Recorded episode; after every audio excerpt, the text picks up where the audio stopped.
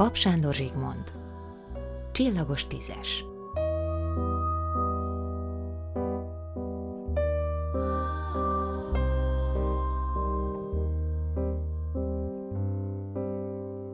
Akárhonnan is nézzük, P. Alfred imádott baszni. Nem szeretkezni, mert azt álságosnak és túl kifinomultnak tartotta, ami elvesz valamit a cselekvés ösztönösségéből, és őt többnyire a kávéscsészétől eltartott kisújra emlékeztette. De ugyanígy nem felelt meg a dugás sem, mert az inkább GPS-nek egymáshoz illő darabok rideg elmozdulásának hatott.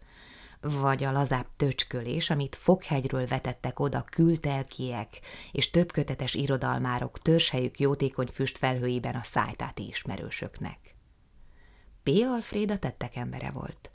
A teóriát legfeljebb a cselekvés előszobájának tekintette, amely viszont a tágas és elegáns nappali nélkül semmit sem ér. Ha udvarlása sikerrel járt, nem szégyelte, de nem is dicsekedett vele. Megbasztam, mondta és ebben egyszerre jelentek meg az izzadságtól fénylő testek célra törő mozdulatai, mint a féltőgondoskodás koreográfiája, és az aktus szerény utóélete is, amikor rendszerint cigarettára gyújtott, és a pár perces levezetés közben már azt is eltervezhette, miként köszön el. Megvárja a buszt, vagy inkább taxit int le a sarkon, és hogyan beszéli le a kedvest másnap a telefonban a kapcsolat folytatásáról, mint elképzelhető, de annál kilátástalanabb tehertételről. Gyanítható, hogy P. Alfred nem állt olyan jól érzelmek dolgában, nehezen viselte a hosszantartó szívzűröket. Emocionális válságok, ha voltak is, alig hagytak nyomot az életében, legfeljebb, mint egy folt a zakón, amely kis leleménnyel könnyedén eltávolítható inkább a változékonyám, annál életszerűbb fölhorgadásokat, szeszélyeket és allűröket kedvelte, melyeket szeretett is kielégíteni azon nyomban, mert ezekben nem, vagy alig csillogott a kétesfényű értelem. Nem befolyásolta és nem fordította ki a test mélyéről a napi parancs szigorával érkező kéréseket és óhajokat. Igen, P. Alfred az a férfi volt, aki szeretett a farkával gondolkodni, már ha annak lehet nevezni mindazt az engedelmességet és készenlétet, kitartó fegyelmet, amelyel az ember a kérdéses testrészhez viszonyul. Mert mire való az értelem? Tette föl magának néha nap ezt az aggasztó kérdést, amikor egyedül ült be moziba, és figyelmét nem kötötték le a sorjázó képek, vagy amikor rázuhant az este a maga hirtelenségével és félelmeivel, és aznapra nem volt menedék, könnyen járható kiút. Ha ad is valamelyes válaszokat, már nem érvényesek a kérdések, amelyekkel kicsalogattuk őket a káosz rejtekéből. Vagy ha új és merész kérdéseket fogalmazunk meg vezérlete alatt, akkor épp a feleletek húzódnak vissza abba a neve nincs kavargásba, amelyektől még a legélesebb ráció is visszaretten. Legfeljebb a kisebb, ellenőrizhető dolgokban lehet illetékes. Jutott el gondolatmenete végéig Alfred megszámolni a visszajárót, szabályozni az étkek és italok váltakozását, mert az egyhangúság itt is csak hamar kiábránduláshoz és egyéb nyavajákhoz vezethet. Figyelni az autó finom jelzéseire, hogy a sarkalatos bajokat elkerüljük, és hosszan élvezettel böngészni a mozik kínálatában, hogy a hangulatunkhoz leginkább illő filmet kiválasszuk. Mert nincs is annál jobb, mint elmerülni a vágyainkhoz közel álló világ meg annyi gyönyörében. Alfredot néhány évtizeddel ezelőtt még magánzónak hívták volna. Ma már legfeljebb életművésznek vagy vállalkozónak, attól függően milyen társaság ült be a kocsmába. Alfred úszott a szabadidőben, hagyta magát sodortatni vele, miközben a hátára feküdt, és fejét belemerítette a hűvös semmit tevésbe. Ám nem hivalkodott ezzel, kerülte a feltűnést, így a ruhatárával is épp annyit foglalkozott, mint a testével, nem sokat és nem keveset, amennyit az a néhány fekvőtámasz jelenthet reggelente. Egyedül a hajzselére ügyelt, hogy az ki ne fogjon, mert ki nem állhatta az elaludt frizurát, amikor két fordított szénabogja csúfolkodik az ember fején. Szerette, ha úgy beszélnek róla, mint aki semmit sem tagad meg magától, ám képes válogatni mindabból, amit az élet felkínál neki Épp ezért biztos volt benne, hogy fölötte sohasem barulhat be az ég. A kétségbeesés sosem taszíthatja le trónusáról, mert az ő birodalmában nincsenek alatvalók, és nincsenek talpnyalók, hanem csak bebocsáttatásra váró átutazók.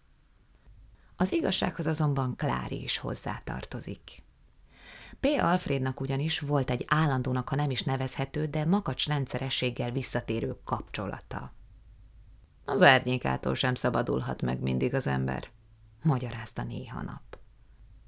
Különös módon őt nem a lány dekoltása, nem is érzéki lábának erőteljes vonala, pihés karja vagy sejmes nyakszírtja varázsolta el, hanem valami esztelen és alig kitapintható üzenet, ami folyamatosan árad feléje, ahogy a lány belépett vadász területére. Az amazonok, a három cimborák és az édes éj nevű lokálok alkotta háromszögbe. Ahogy hanyagul, de élesre fent érzékszervekkel könyökölt a bárpultnál, és hallgatta Sós Frici előrejelzéseit a napi politikában, borra valót dobott a három cimborák pincérének könnyedséggel, mégis eltervezve csuklója ívét, és hagyta, hogy fölsegítsék kissé túlhordott kabátját, amelyhez mégis ragaszkodóan látható hűséggel simult, mintha egyetlen társa lenne ebben az elszabadult világban. Szóval mindebben volt valami, ami megfejtés után kiáltott.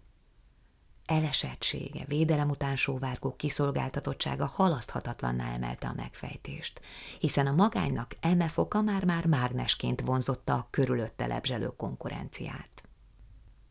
Alfred előérzete azonban most sem mondott csődöt. Ez már a legelső találkozás után kiderült. Klárika ugyanis, gesztenyebarna fürtjeit rázogatva közben, felejthetetlenül szopott.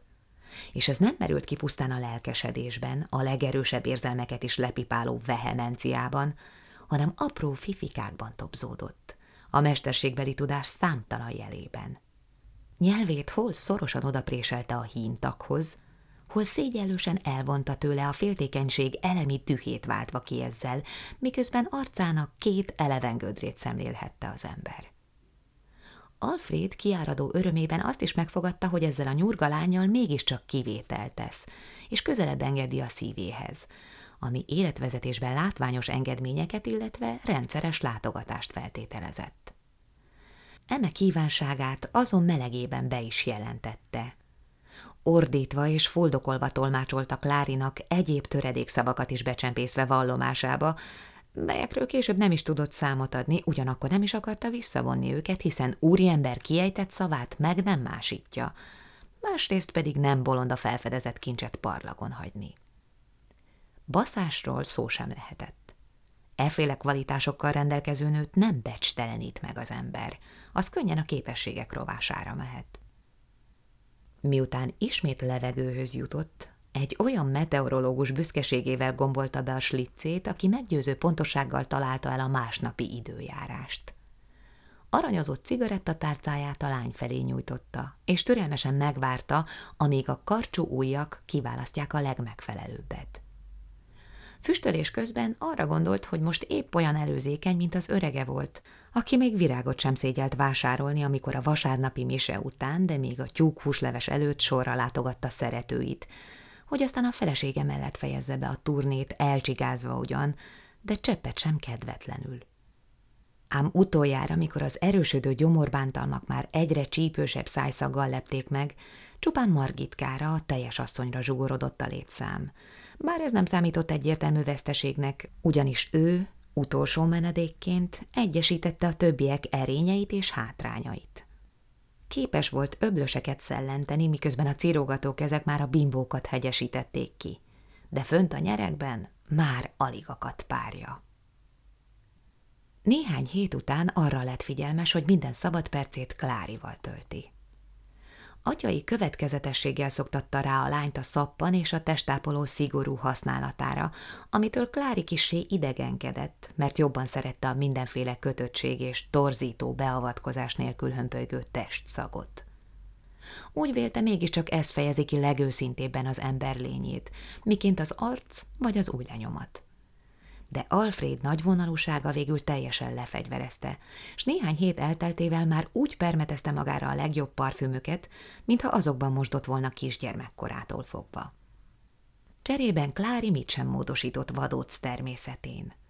Nem engedett a konvenciók kétes biztonságának. Egy azon könnyedséggel kényeztette Alfredot kapuajban, éttermek mellékhelyiségeiben, a moziterem utolsó sorában, de akár egy tisztáson is kiszívta belőle az éltető nedveket, vagy mellékutcák sötétjében, kertudvaron, engedelmeskedve a vágy leírhatatlan logikájának.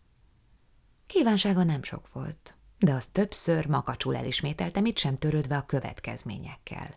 Vagy áradó kedvességgel, vagy kíméletlen ridegséggel próbálta kicsikarni Alfredból, amit hite szerint megérdemelt.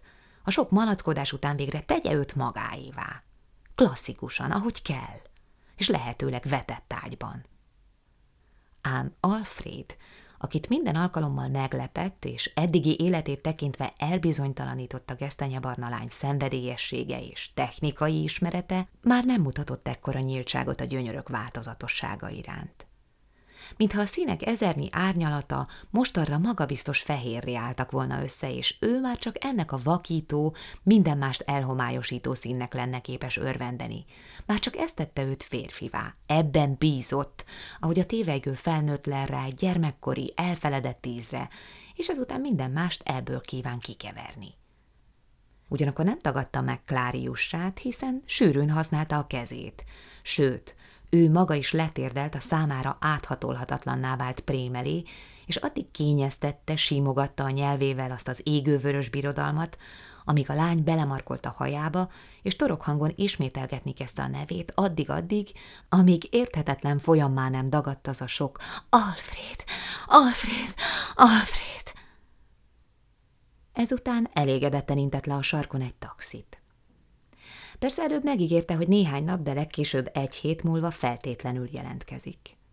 Alfrednak nem volt mitől tartania, ugyanis szentül hitt a kölcsönösség elvében, abban, hogyha egyensúly mutatkozik az adókapok egyenlegében, akkor minden nő hűséges és tűrőtárs, míg a legkisebb eltolódás is életre szóló kalamajkák és csetepaték csírája lehet.